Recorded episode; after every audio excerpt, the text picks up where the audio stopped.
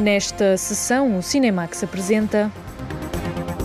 Eu Capitão, um novo filme de Matteo Garrone sobre a jornada dos migrantes desde o Dakar, no Senegal, até à Sicília, em Itália.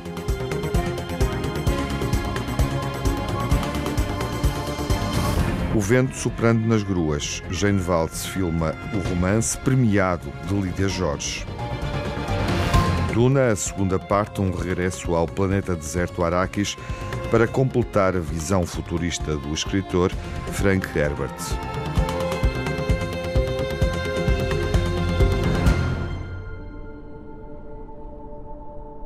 Eu, capitão, imagina como é uma longa, arriscada e desumana jornada dos migrantes que partem do norte da África para chegar ao sul de Itália. Vimos o novo filme de Matteo Garrone no Festival de Veneza, onde foi premiado com o Leão de Prata para melhor realização. O filme estreia agora, nomeado para o Oscar de Filme Internacional. A jornalista Lara Marques Pereira guia-nos neste longo percurso.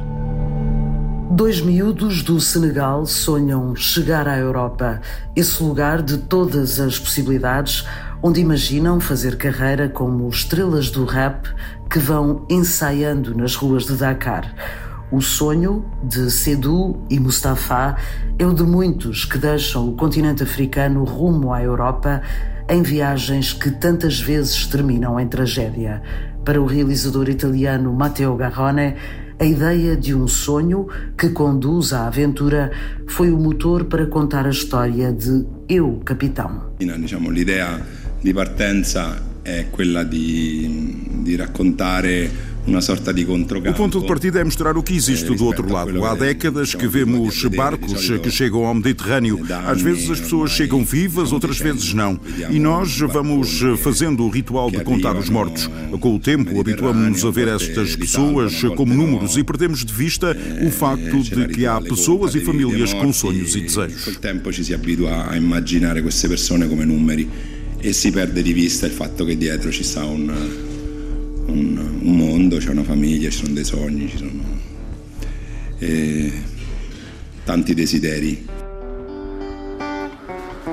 asalaamaaleykum sunu maam yi ñu ngi leen di nuyu bu baax ndax dañuy waaj a dem benn voyage dañoo ñëwoon fii pour sàkku si ay ñaan.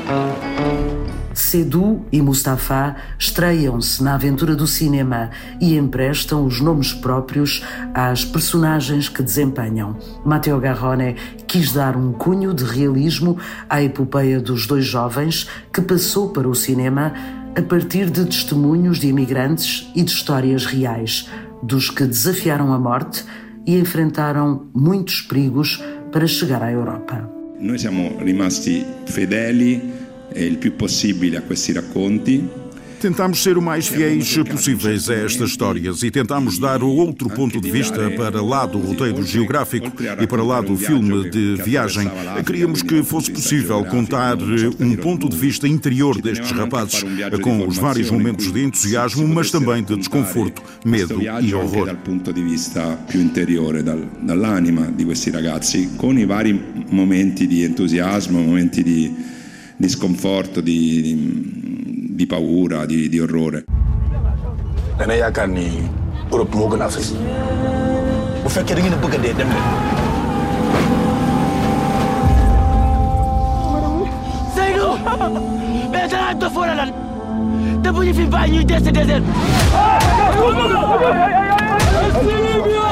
Argent brisant! Ça! O destino final de Sedou e Mustafa é a Itália de todos os sonhos, mas pelo meio, os dois jovens enfrentam a realidade das redes de tráfico humano e o desafiante deserto da Líbia. Matteo Garrone quis contar esta viagem do ponto de vista dos dois miúdos. L'idea appunto è quella di mettere la macchina presa dal lato opposto cioè dalla, dall'Africa, puntarla dall'Africa verso l'Europa. Quindi per raccontare. A ideia é ter a câmara do lado oposto ao nosso, a contar a viagem deles de África até a Europa e viver com eles essas emoções. Procuramos dar visibilidade a uma parte desta viagem que para muitos de nós não é conhecida. O deserto em África e os campos de detenção na Líbia e a primeira parte da viagem no mar. Non ha una forma visiva, ecco, quindi tutta quella parte legata al viaggio attraverso l'Africa, penso al deserto, i campi di detenzione in Libia e poi la prima parte del viaggio in mare. T'as quel âge Non, j'ai 16 ans. Et il est où ton cousin On l'a attrapé quand on était dans le désert. È un film che racconta una, una forma di migrazione, soprattutto fatta di giovani, perché credo sia importante dire che ci sono tante forme di migrazione. O filme fala de uma forma de imigração que é sobretudo jovem, porque é importante dizer que há muitos tipos de imigração: conflitos, guerras, alterações climáticas ou por desespero absoluto. Depois há esta forma de imigração de que se fala menos e que é feita de jovens. Sabemos que 70% da população em África é composta por jovens e esses milhões de pessoas estão dispostos a arriscar a vida por um futuro melhor e para escapar a uma miséria absoluta. Eles procuram reconhecimento e sustento e uma forma de conseguirem trabalhar para ajudar as suas famílias em África. ma alla ricerca, alla ricerca di una, di un, di, del coronamento di un, di un sogno per poter magari arrivare in um paese come l'Europa e realizzarsi lavorativamente e poi aiutare la propria famiglia in África. O resultado é uma espécie de filme de aventura, uma viagem recheada de perigos e dificuldades, mas também de esperança que faz acreditar que tudo é possível. Matteo Garrone junta no mesmo filme realismo e fábula. Il film mm, si muove diciamo, naturalmente su un piano più, diciamo, più di realismo che in qualche modo mi rimanda a O filme desenvolve-se num plano mais realista que me faz lembrar o meu filme Gomorra, eh, mas há um lado de fábula e fantasia que tem a ver com o meu último filme Pinóquio. Quando estávamos a fazer o Eu, Capitão, encontramos muitas semelhanças com o Pinóquio, até mesmo temáticas. A história de uma marioneta muito ingênua que desobedece ao pai e terá de enfrentar um mundo violento e perigoso. Disobbedendo al padre, tradendo il padre, inseguendo il paese dei balocchi, si ritrova a contatto con un mondo estremamente violento e pericoloso. mais li tax nga doon wax bu ñu ñëw tamit lii la xoolal li ma ma deewee Sénégal man moo ma gën a. boo doo dee maa ngi nii. Confrontado com o lado político desta história, que é a mesma de milhares de migrantes que arriscam e ficam nas mãos do tráfico, Matteo Garrone assume que não quis desviar-se do foco emocional para mergulhar nas questões mais polémicas e delicadas. Che molti di questi ragazzi non sanno dare una risposta al perché dei loro coetanei. Estes jovens não conseguem perceber por que razão os jovens de outros lugares podem ir de férias ao seu país, enquanto eles, para estarem na Europa ou no Ocidente, são obrigados a enfrentar perigos e uma viagem de morte. Dei pericoli spesso mortali e fare dei viaggi di morte. Écoute-moi, tu as une solution. Si jamais tu conduis le bateau, je t'emmène toi et ton ami pour le même prix. bateau. Ouais Mais, mais moi, j'ai jamais conduit un bateau. Je sais même pas nager. C'est pas un problème. Je vais t'apprendre à conduire le bateau. C'est très facile. Une journée, t'arrives en Italie. Un, un journée, on sera en Italie. Oui, une journée. C'est toujours tout droit. Tout droit. Non ho approfondito l'aspetto eh, politico legato all'Unione Europea e a, e a quello che Não quis aprofundar o aspecto político daquilo que a União Europeia pode ou não fazer. Não é o meu papel aprofundar questões que não conheço. Aquilo que faço é contar uma viagem que funciona como um arquetipo da viagem de um país pobre para um país mais rico. Nós, italianos, também somos um povo de imigrantes. Estou a falar deles, mas também de nós. Acho que é um filme que se desenvolve num plano mais universal, mas que afronta um problema muito complexo que eu acho que não se resolve facilmente facilmente nos próximos anos. Extremamente complexo que não, não credo se risolverá eh, facilmente nos próximos anos. Os problemas reais associados à crise migratória são parte da aventura de Sedu e Mustafa na viagem até a Europa, mas não são o foco de Eu Capitão. Matteo Garrone volta a fazer um equilíbrio entre realismo e espetáculo que lhe valeu vários prémios no Festival de Veneza, entre os quais o de melhor realizador e de ator revelação, entregue a Sarr, um dos jovens da dupla de aventureiros. A fórmula serviu também para convencer os membros da Academia de Hollywood que lhe deram a nomeação ao Oscar de melhor filme internacional. Esta viagem ficcionada imagina e permite mapear geograficamente o percurso dos migrantes que procuram chegar à Europa, viajando do sul, cruzando o deserto até ao norte, até a Itália, à mercê das redes de tráfico de pessoas. Eu, Capitão, o filme premiado com o Leão de Prata para melhor realização no Festival de Veneza e que chega aos cinemas nomeado para o Oscar de melhor filme internacional. O Sul Algarvio é o cenário da terceira longa-metragem de Jeanne Valls, que adapta o romance premiado da escritora Lídia Jorge.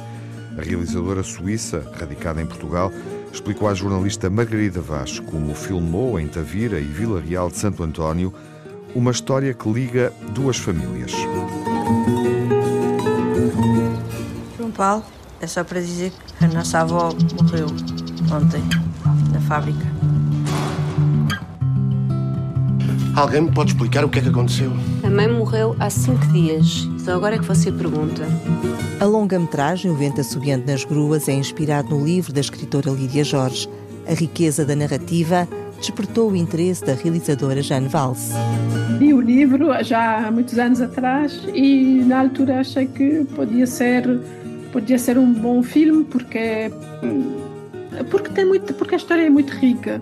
Costumo sempre dizer porque a história é muito visual sim mas é sobretudo porque a história é muito rica tem muitos níveis muito andar tem aquela história de amor maravilhoso mas não apenas também tem aquele sub sub histórias de da história do Algarve da história do colonialismo uns retratos de classes muito fortes e uma personagem absolutamente uma personagem principal deslumbrante que é a Milene que é maravilhosa quando leu o livro premiado de Lídia Jorge, a cineasta suíça Jeanne Valls questionou-se se a escritora aceitaria que fosse feita uma adaptação da obra para o cinema. Li o livro, gostei dele, e será que a Lídia aceita a ideia de uma, de uma adaptação? E a Lídia ficou muito contente, porque ela não diz que o, que o Vento é o livro preferido dela, mas ela diz que a Milene é a personagem que ficou mais com ela ela tem sempre esta proximidade com ela e, aliás, quando pergunta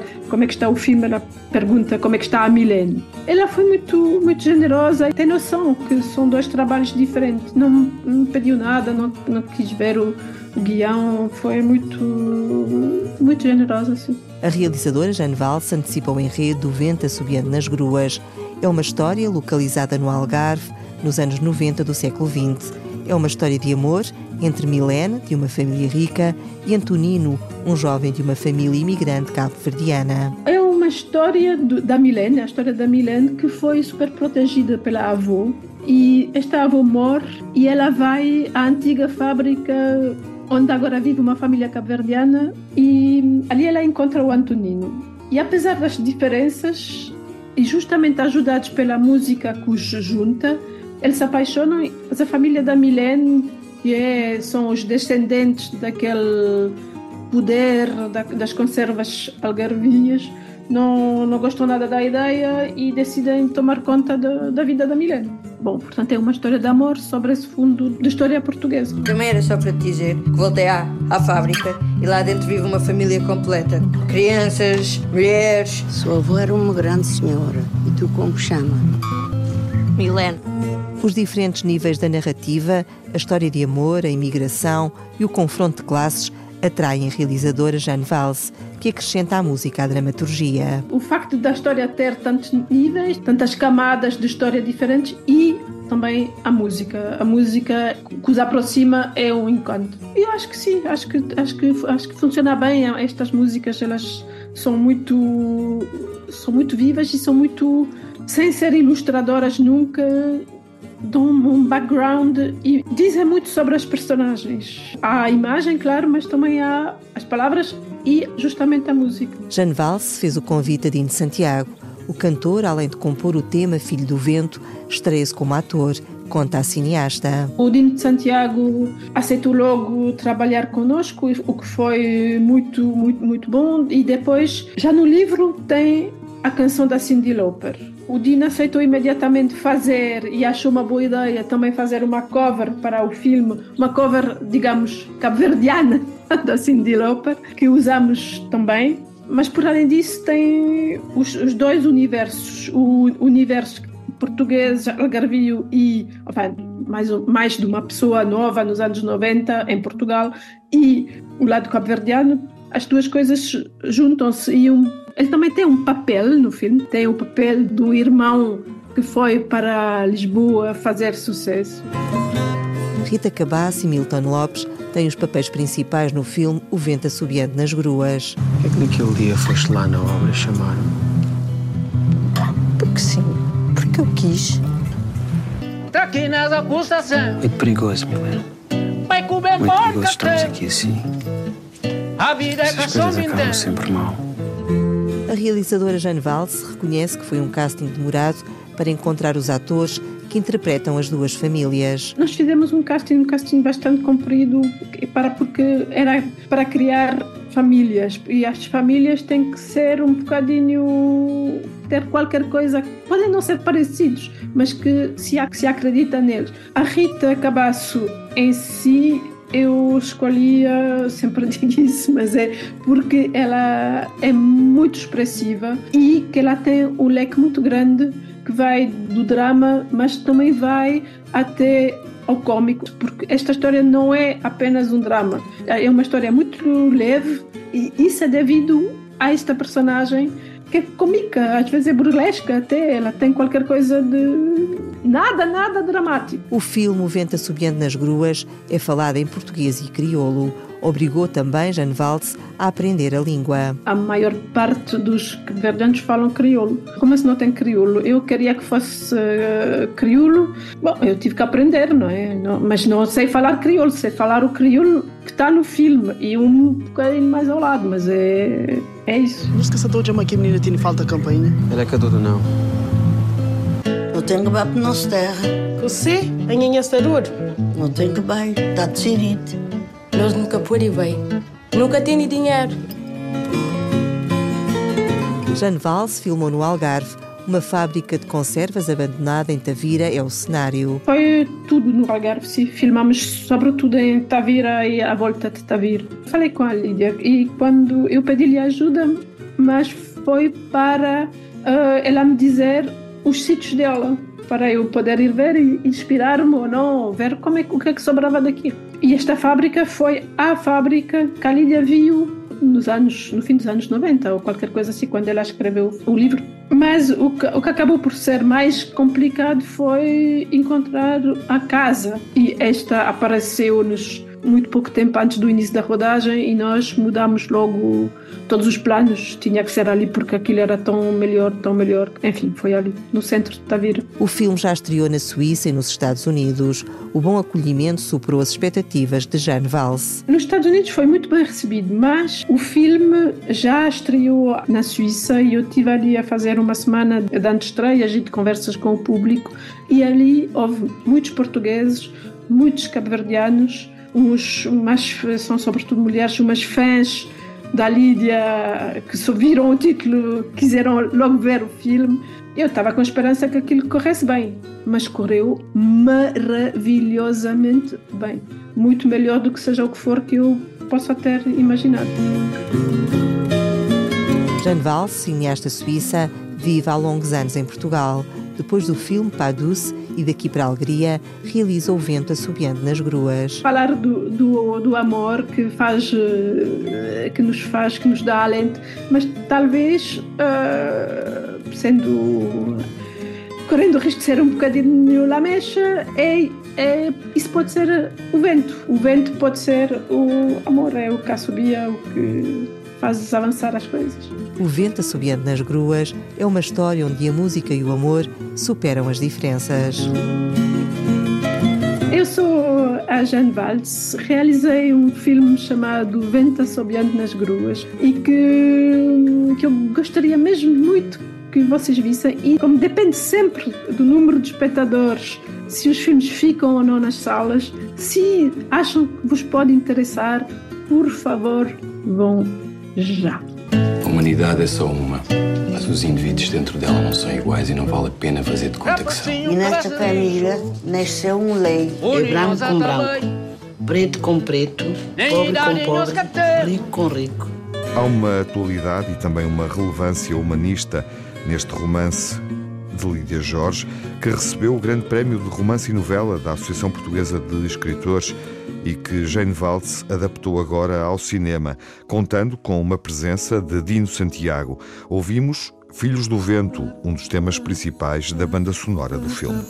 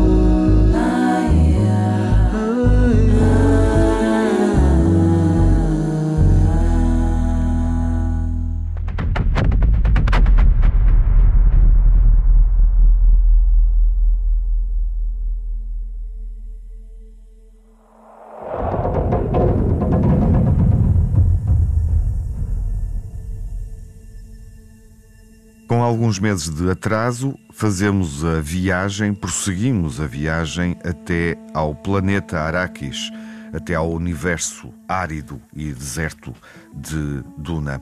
Parte 2, realizada por Denis Villeneuve, estreia agora.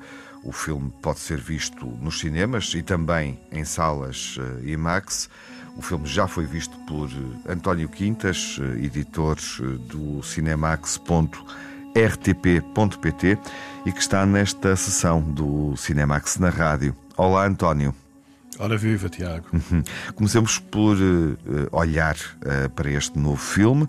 Ahm, enfim, primeiro gostava de ter as tuas impressões sobre a forma como, como a narrativa foi desenvolvida nesta segunda parte.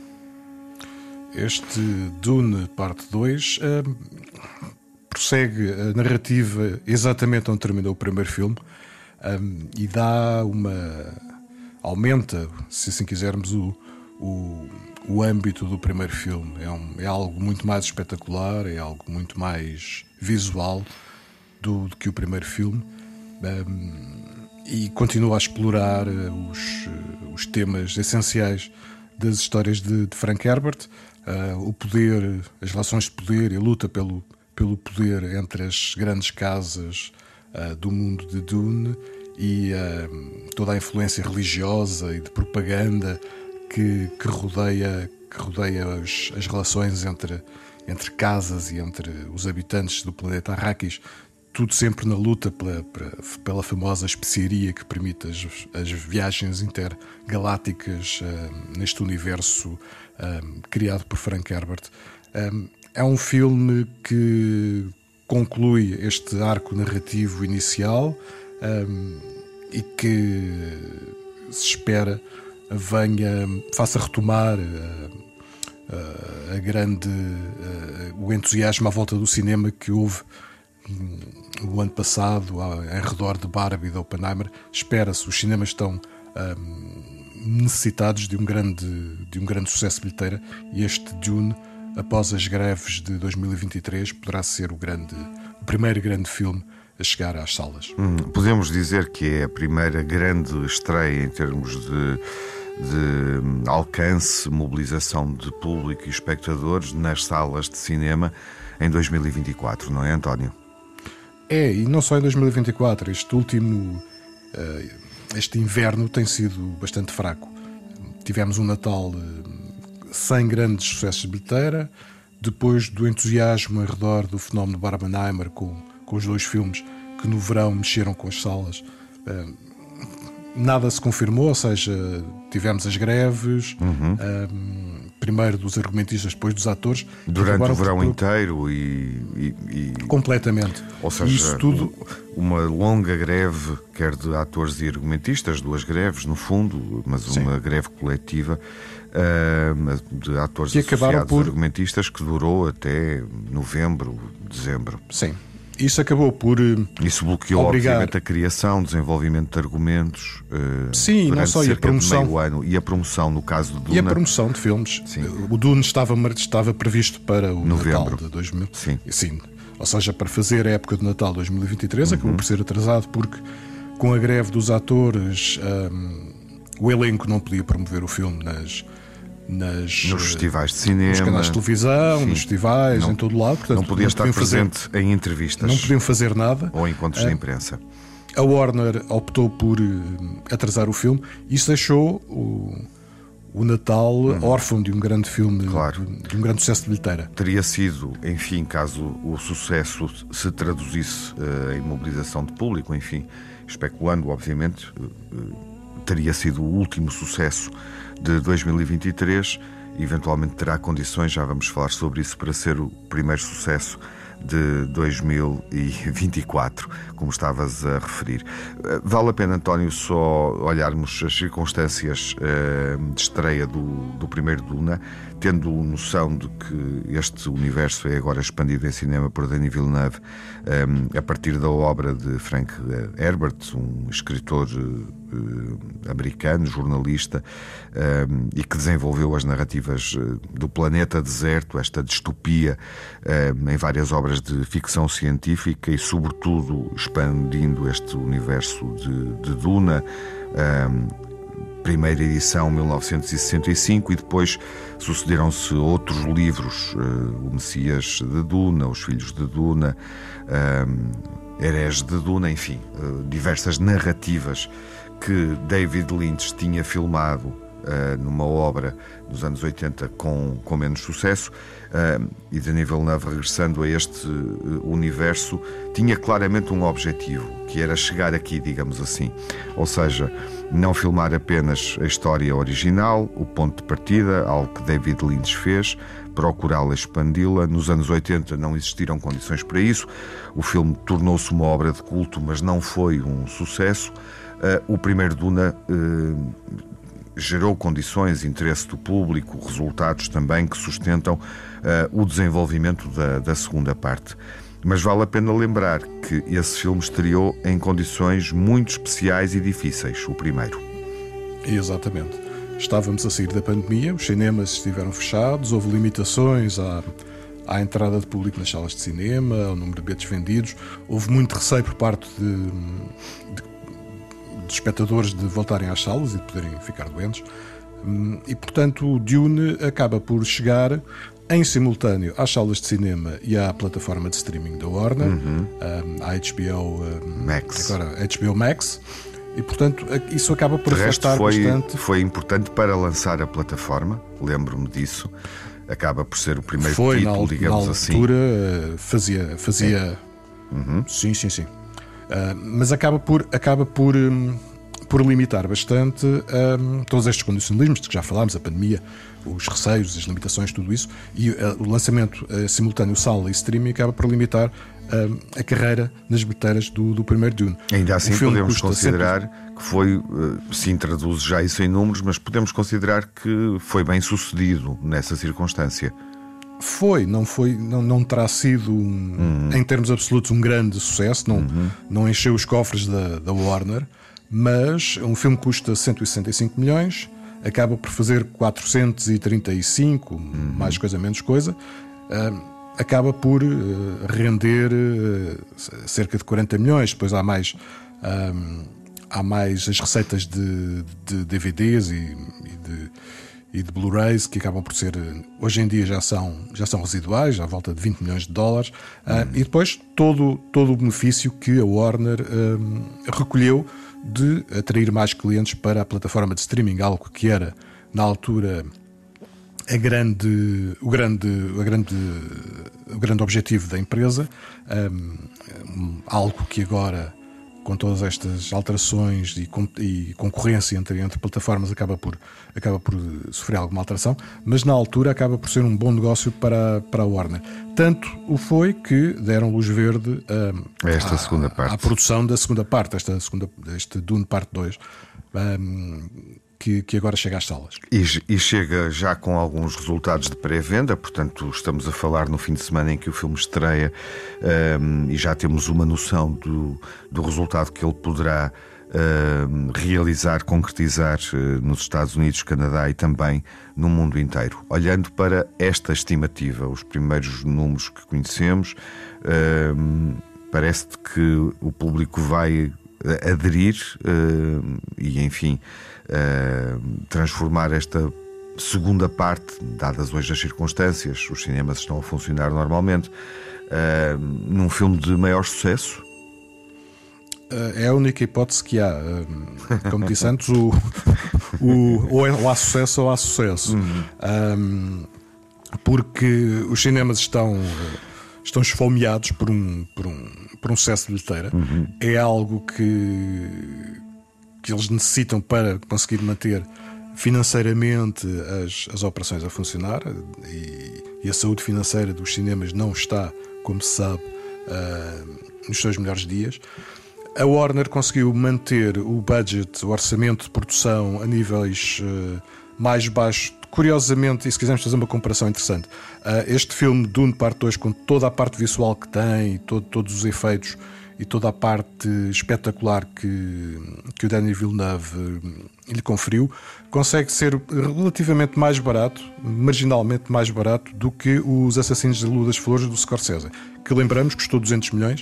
Eh, este filme, este filme conseguiu ficar-se pelos 190 milhões. É, Ainda é mais surpreendente, barato. obviamente, é, olhar é, para uma obra assim de ficção científica que tem todo, todo este, enfim, toda esta dimensão espetacular do ponto de vista uhum. visual, do ponto de vista dos efeitos, do ponto de vista do, dos cenários, uh, embora o filme de Scorsese seja também muito estimulante. Uh, em termos, em termos de valores técnicos de produção e de criação sim, sim. visual. E é, preciso, e é preciso lembrar que nem todos os efeitos visuais são espetaculares. Uhum. Existem, e os melhores efeitos visuais, diga-se de passagem, acabam por ser aqueles que nós não damos por eles. Uhum. E, e, estão muito presentes no, no Assassino da Lua das Flores.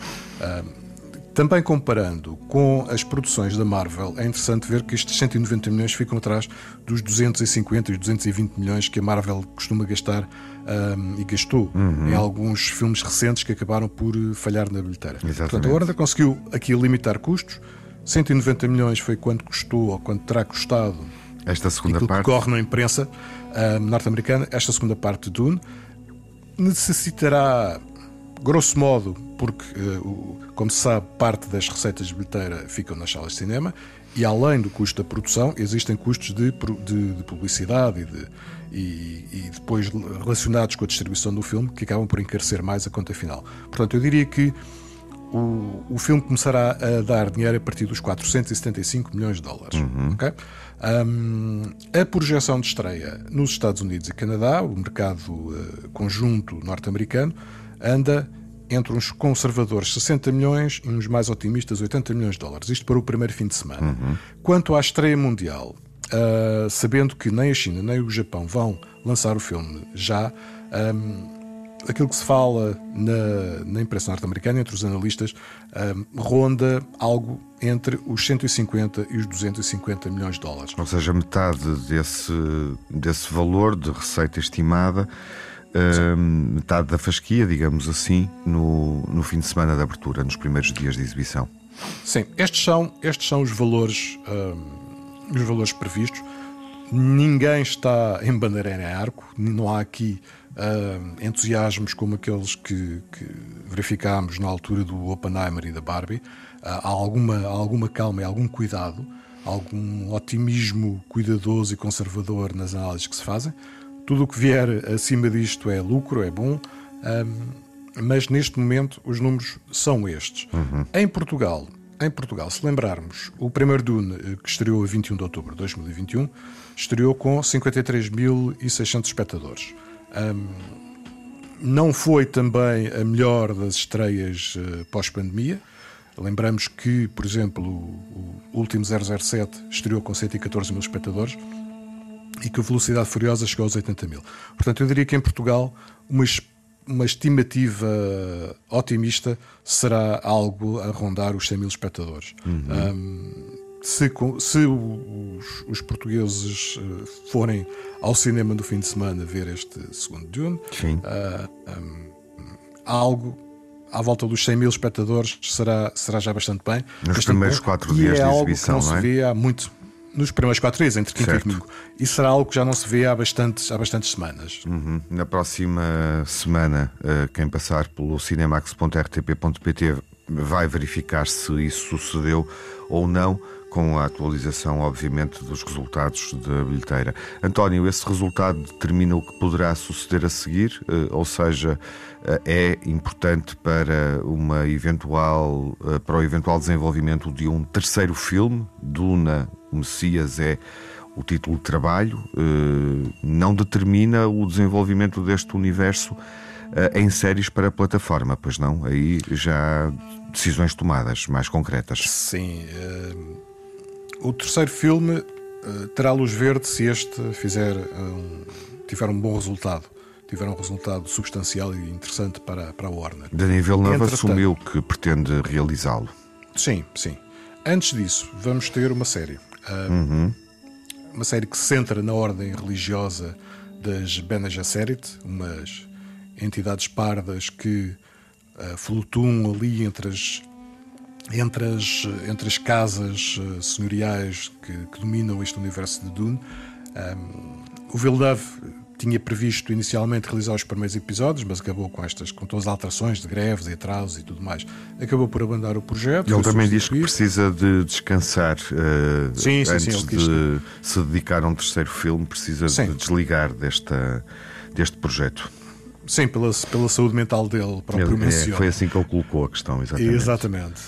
Portanto, a produção desta série, que inicialmente chamava Dune de Sisterhood, ou uhum. Dune um, a Irmandade, a Irmandade acabou, Exatamente, acabou por ser rebatizada já em finais do ano passado por, eh, como Dune a Profecia. Uhum. Um, centrada na, na, nas religiosas de, de, de, das Bene Gesserit, um, foi uh, produzida entre novembro de 2022 e dezembro do, ano passado, entre Budapeste e Jordânia, ou seja, exatamente as mesmas bases uh, que foram utilizadas para o filme e uh, prevê-se que seja lançada no streaming da HBO Max uhum. uh, no final deste ano. Uhum. Algo que é positivo e que também mostra uh, o interesse que, que, as, que, as, que, os estúdios neste momento têm em reduzir custos. A produção baseou-se essencialmente em cenários práticos e menos no uso de, de truques digitais. Ou seja, menos CGI, mais cenários reais, algo que acaba por, limit, por limitar também os custos e que, esperemos nós, uh, contribuirá para a qualidade da, da, série. Portanto, esta vai ser a primeira, a primeira, o primeiro derivado de Dune que vamos ter. Depois, o Dune Messiah, tudo depende então do resultado deste, deste próximo filme, mas há algo muito interessante.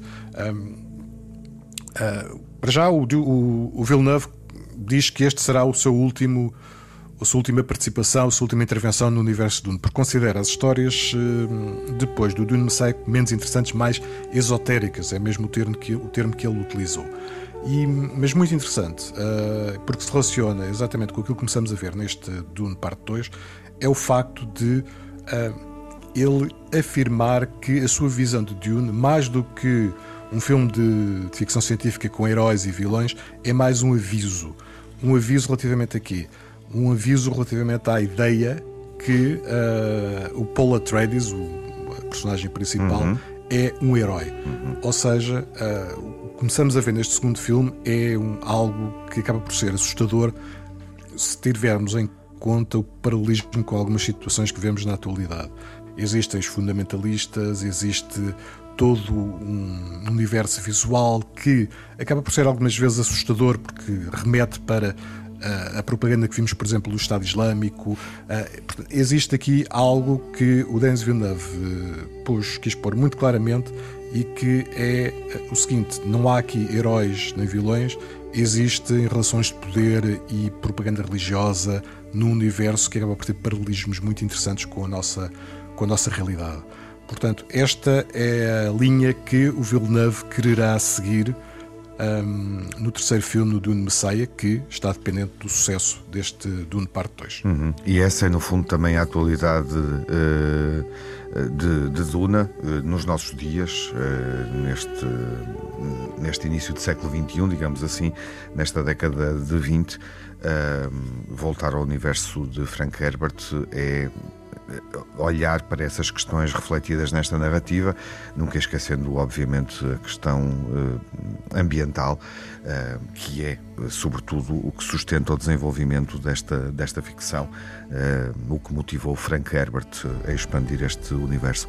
António, muito obrigado pela presença na rádio. Prazer. um bom fim de semana. E mais, Para ti também. e mais informação também sobre Duna, parte 2, uh, eh, em cinemax.rtp.pt. Uh, eh, enfim, uh, prolongamos este nosso encontro no universo de Duna, voltando à banda sonora com Hans Zimmer, compositor, fomos ouvindo uh, ao longo desta nossa conversa, uh, mas uh, voltando a um tema principal da banda sonora do, do primeiro Duna, que é a nova versão do Eclipse dos Pink Floyd do álbum Dark Side of the Moon.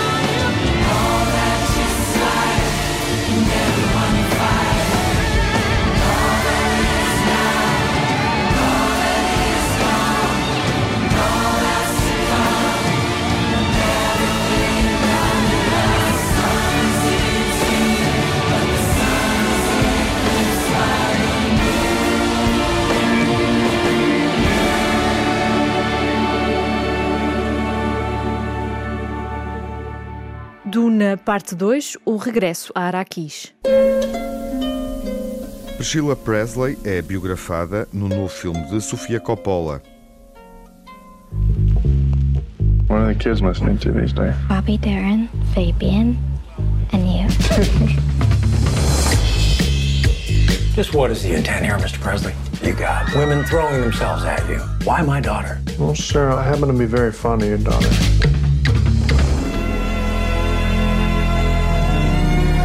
Chila vai estar em destaque na próxima sessão, quando estrear nos cinemas nacionais. Até lá, fiquem bem, saúde.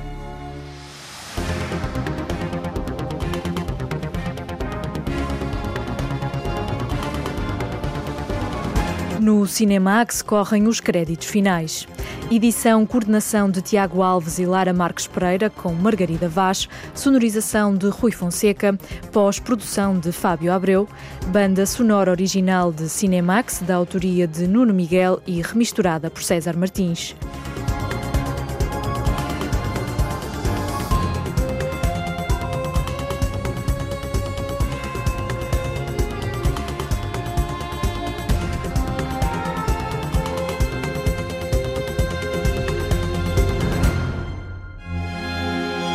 Cinemax é um canal de cinema em português. Pode ver as sessões de curtas-metragens na RTP2 e ouvir as emissões na Antena 1 ou em podcast. Encontra toda a atualidade na página digital rtp.pt barra Cinemax e também nas redes sociais. Torne-se fã no Facebook e siga-nos no X.